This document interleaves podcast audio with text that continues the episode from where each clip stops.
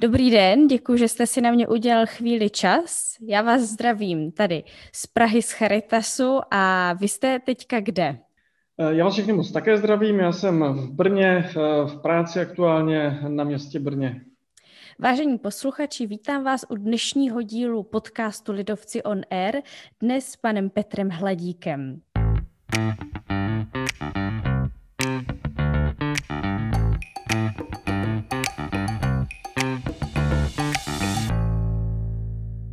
Pane Hladíku, eh, jedna věc, co eh, mě překvapila, když jsem si o vás vyhledávala informace, tak je, že jste jednak mladý, druhak úspěšný a ještě k tomu lidovec. Necítíte se trošku jako pan Sebastian Kurz? Eh, to nevím. Já mám na rozdíl od Sebastiana opět dětí víc, takže tohle nedokážu, tohle nedokážu posoudit.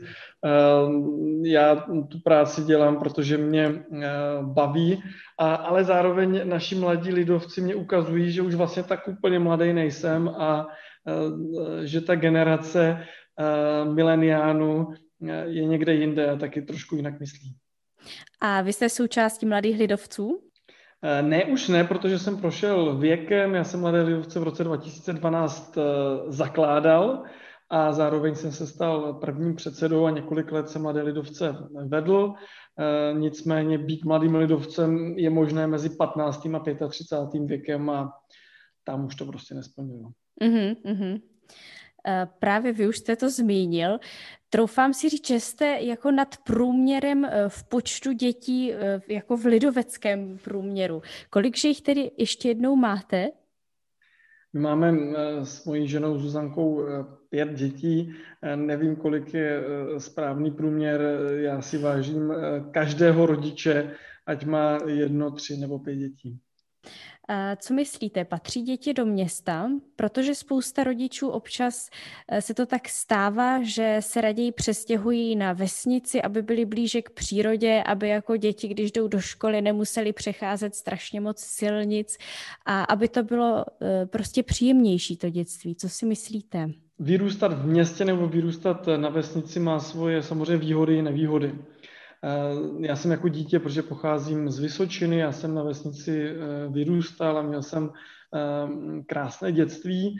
Zároveň musím ale říct, že vlastně jediný koníček nebo jediný um, nějaká volnočasová aktivita, do které jsem chodil, byl fotbal.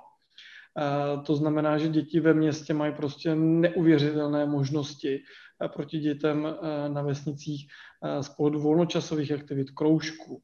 A nebo to pro rodiče na vesnici znamená, že prostě eh, se stanou po mnoho let řidiči, prostě taxikáři, a, a rajzují s těmi dětmi prostě do těch, do těch měst v okolí těch, těch obcí, tak aby je dovezli do základní umělecké školy, na výtvarný kroužek, na nějakou sportovní aktivitu nebo vlastně na cokoliv.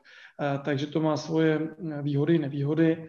Já ale zmíním ještě jednu věc, já tam vnímám velmi těžce jako politik, to je jeden aspekt, a to je jako obrovský problém s bydlením mladá rodina, která má děti, tak prostě má obrovský problém eh, v městě najít eh, byt nebo větší byt nebo dům, eh, tak aby v něm mohla bydlet. Takže to je jeden aspekt, proč taky mladí lidé s dětmi v vozovkách utíkají na ty vesnice. Mm-hmm. Jak je na tom Brno s bydlením pro mladé rodiny?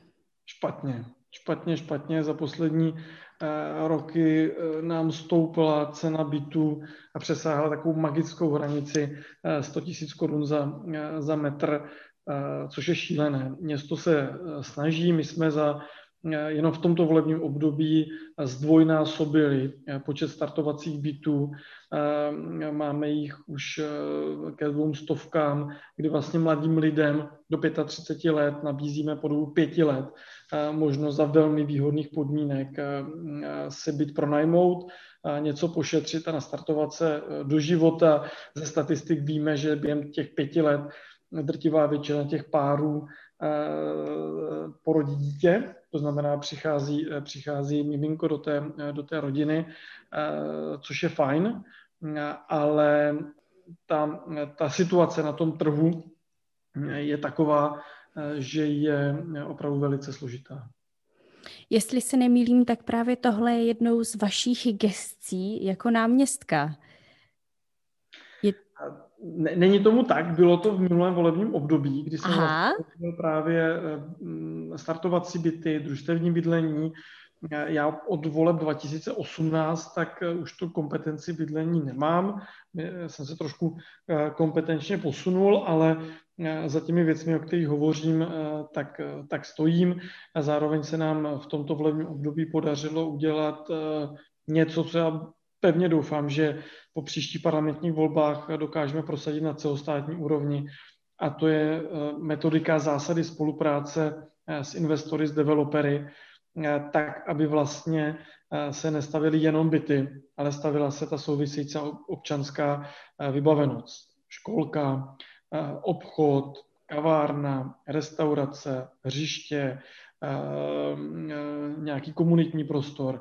To znamená, tohle, na tomhle tom jsme letos hodně zapracovali ale ještě k té otázce eh, ceny bydlení, tak eh, tam je to kombinace eh, několika záležitostí. První věc je zastaralý územní plán, který v městě Brně máme. Za druhé je prostě rigidita v rozhodování všech úřadů a stavebního úřadu především. A za třetí, a to taky musím zdůraznit, je to, když se podíváte dneska na developery, jim to vlastně jako vyhovuje. Jo, oni prostě mm-hmm. staví za nějaké peníze, za výrazně větší peníze ty byty prodávají a ta delta, ten rozdíl mezi nákladem a, a příjmem je prostě tak zajímavá, že sami ty developeři vám potom samozřejmě řeknou, no tak my ten projekt rozdělujeme na tři etapy a když se jich ptáte, proč to rozdělujeme na tři etapy, tak řeknou, no my kdybychom dostali tolik bytů na trh, tak bychom si zkazili cenu. Jo, a to je, to je samozřejmě, to je samozřejmě velký, velký problém. Tomu věřím. Jste jednou z hlavních tváří takového zeleného proudu lidovců. Eh, troufáte si říct, že lidovci jsou tak trošku noví zelení? To nevím, protože my eh, mezi lidovci a eh, zelenými je velký rozdíl.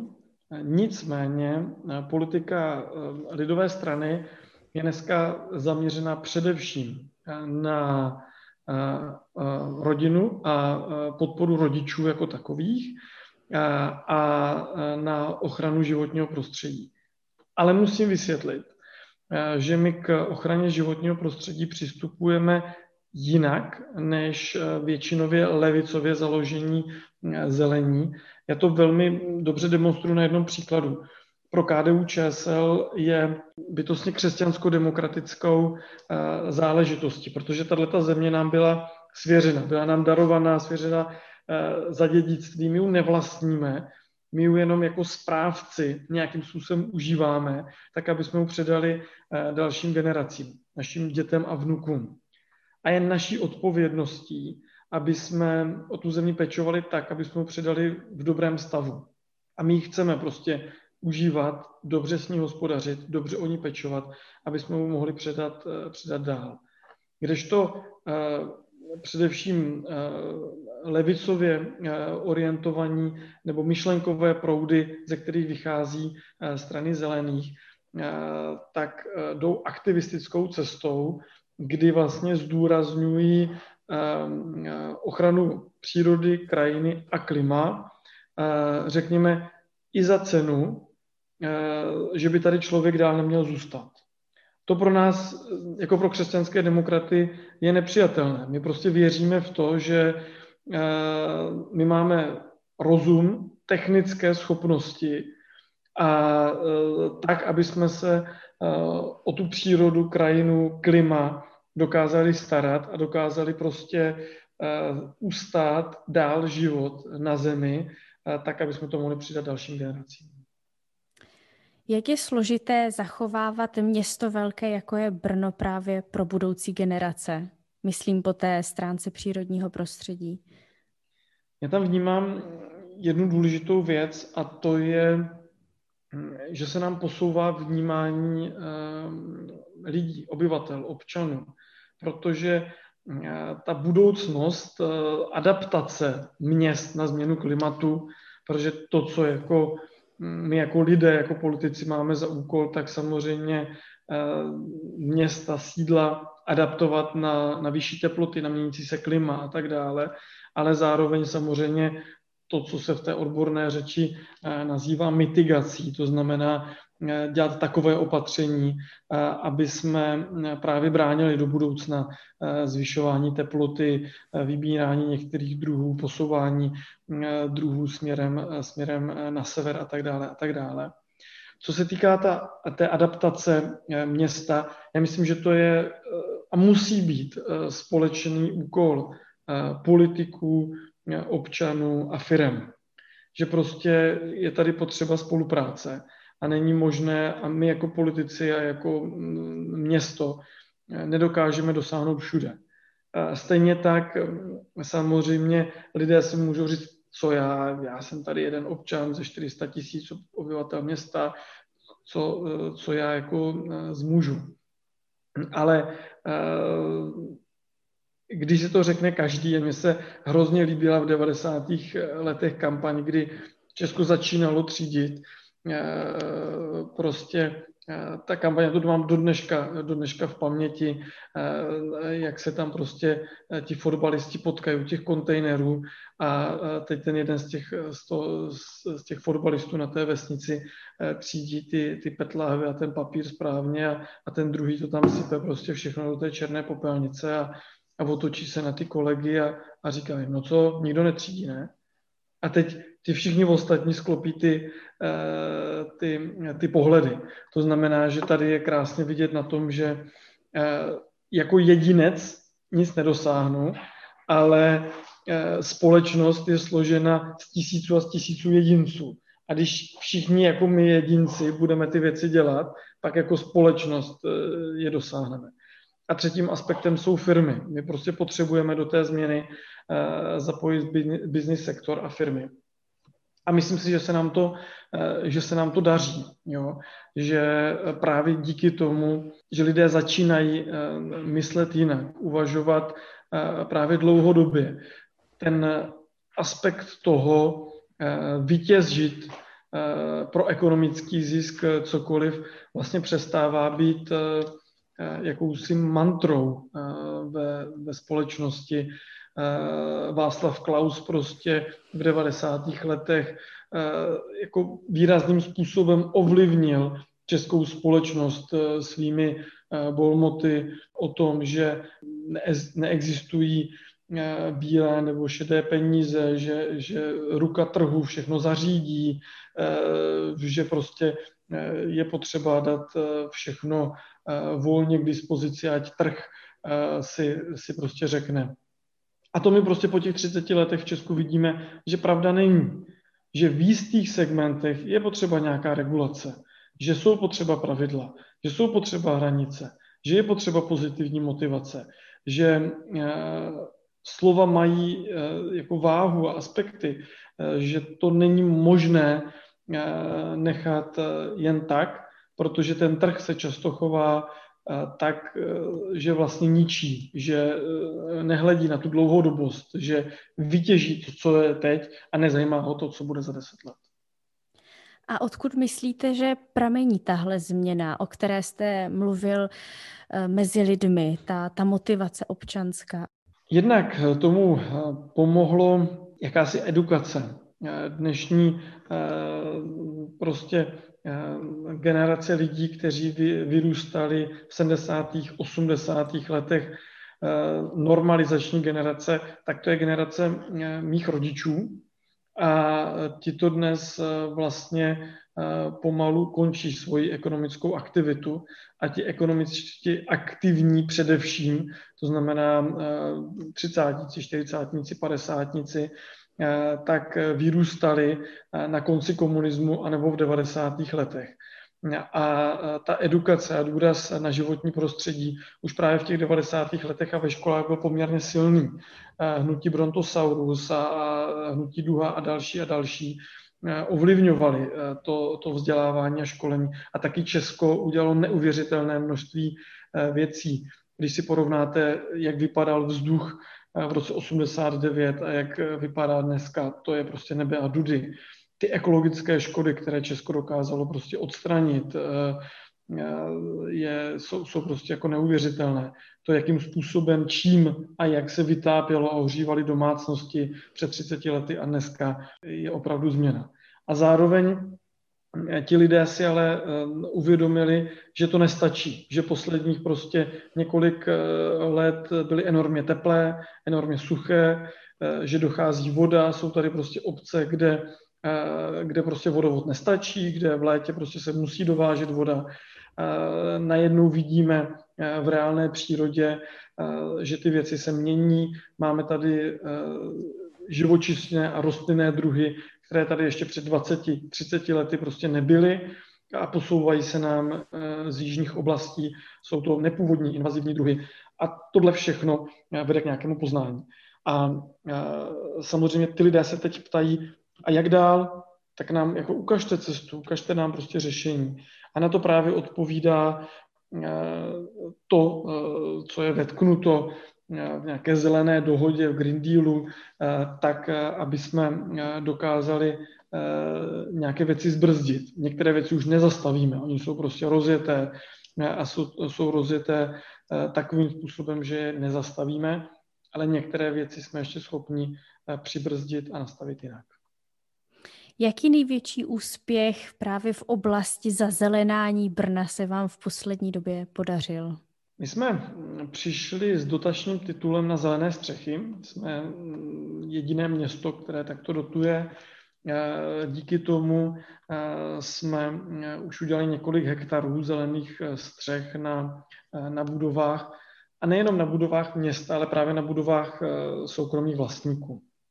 My jsme taky schválili energetickou koncepci a vizi toho, jakým způsobem se má změnit energetika v městě Brně.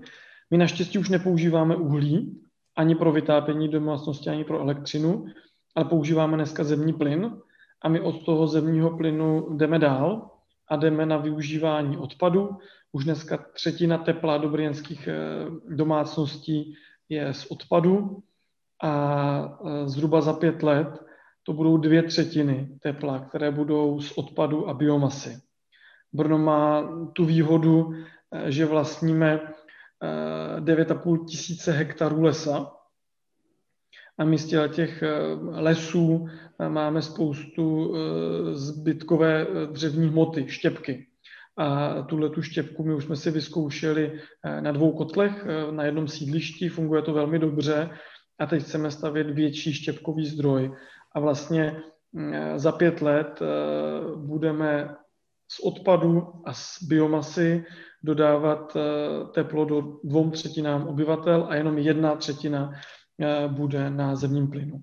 A zároveň máme takovou ambici eh, do roku 2026 instalovat 40 MW elektrické energie nebo megawatt píků v elektrické energii na střechy městských budov, škol, školek, domovů pro seniory, to znamená zřídit tady virtuální elektrárnu, tak, aby se ta elektřina vyrobená u nás na střechách eh, spotřebovávala eh, přímo v těch zařízeních.